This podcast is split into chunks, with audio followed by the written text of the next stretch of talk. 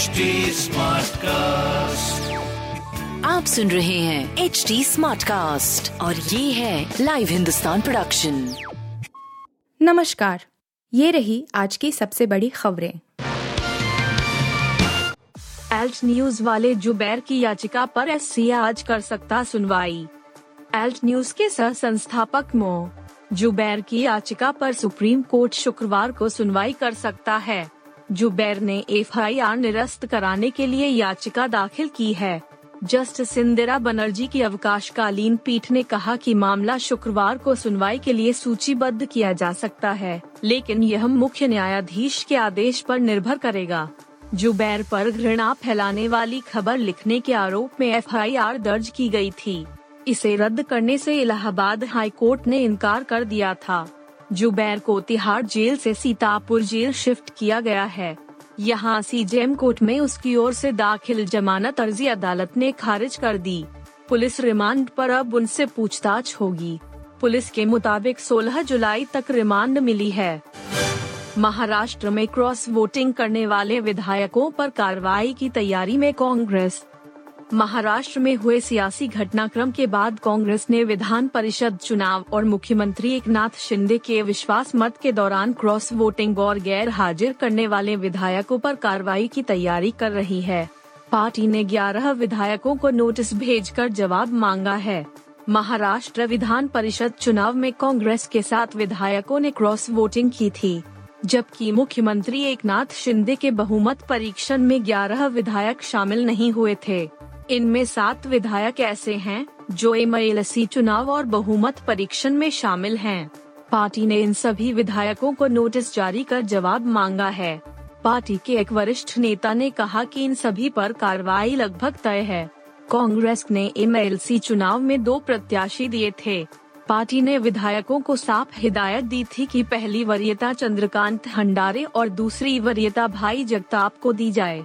पर विधायकों की क्रॉस वोटिंग की वजह से पहली वरीयता वाले चंद्रकांत हंडारे हार गए। दुनिया में मंकी पॉक्स के मामले में 77 फ़ीसदी की उछाल। विश्व स्वास्थ्य संगठन ने मंकी पॉक्स के पुष्ट मामलों की संख्या में 77 प्रतिशत साप्ताहिक वृद्धि की बात कही है और यह संख्या दुनिया भर में 6000 से अधिक हो गई है। वहीं अफ्रीका के हिस्सों में दो और लोगों की इस वायरस से मृत्यु हो गई। मंकी पॉक्स के अधिकतर मामले यूरोप और अफ्रीका में आए हैं। संयुक्त राष्ट्र स्वास्थ्य एजेंसी ने कहा कि यह रहस्यमयी बीमारी उन पुरुषों को प्रमुख रूप से प्रभावित करती है जिन्होंने पुरुषों के साथ ही यौन संबंध बनाए हैं। वहीं आबादी के अन्य समूहों में संक्रमण का कोई संकेत नहीं देखा गया। डब्ल्यूएचओ ने कहा कि सोमवार तक उसने उनसठ देशों में मंकी पॉक्स के प्रयोगशालाओं में पुष्ट छह मामले गिने हैं, जिनमें 27 जून को समाप्त हुए सप्ताह में हुई आखिरी गिनती से 2614 मामलों की बढ़ोतरी हुई है। उसने कहा कि अब तक इस बीमारी से तीन लोगों की मौत हो चुकी है, जिनमें सभी अफ्रीका से थे।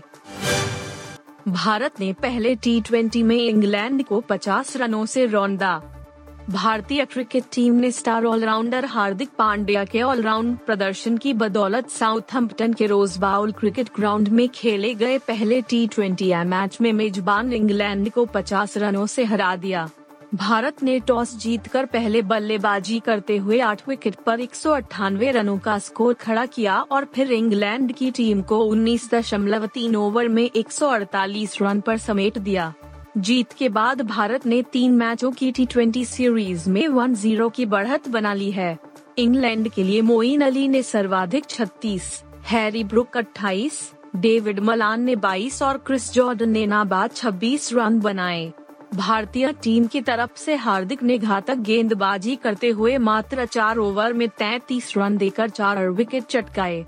इससे पहले, भारत ने हार्दिक के करियर के पहले अर्धशतक की मदद से आठ विकेट पर एक सौ अट्ठानवे रनों का विशाल स्कोर बनाया। हार्दिक ने तैतीस गेंदों पर छह चौके और एक छक्का लगाया।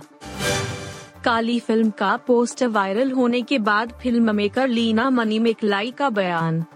फ़िल्म मेकर लीना मनी में क्लाई जिनके 2 जुलाई के विवादित ट्वीट को गुरुवार को ट्विटर ने हटा लिया था। उन्होंने कहा कि वह इस समय कहीं भी सुरक्षित महसूस नहीं कर रही हैं। बता दें कि लीना पर अपनी डॉक्यूमेंट्री काली का एक पोस्टर शेयर करके धार्मिक भावनाओं को आहत करने का आरोप लगाया गया है। पोस्टर में देवी काली को धूम्रपान करते और एलजीबीटीक्यू का झंडा पकड़े हुए दिखाया गया है। अब लीना ने इसके बाद पोस्ट किया, ऐसा लग रहा है जैसे पूरा देश, जो सबसे बड़े लोकतंत्र से अब सबसे बड़ी नफरत की मशीन बन गया है और मुझे सेंसर कर रहे हैं।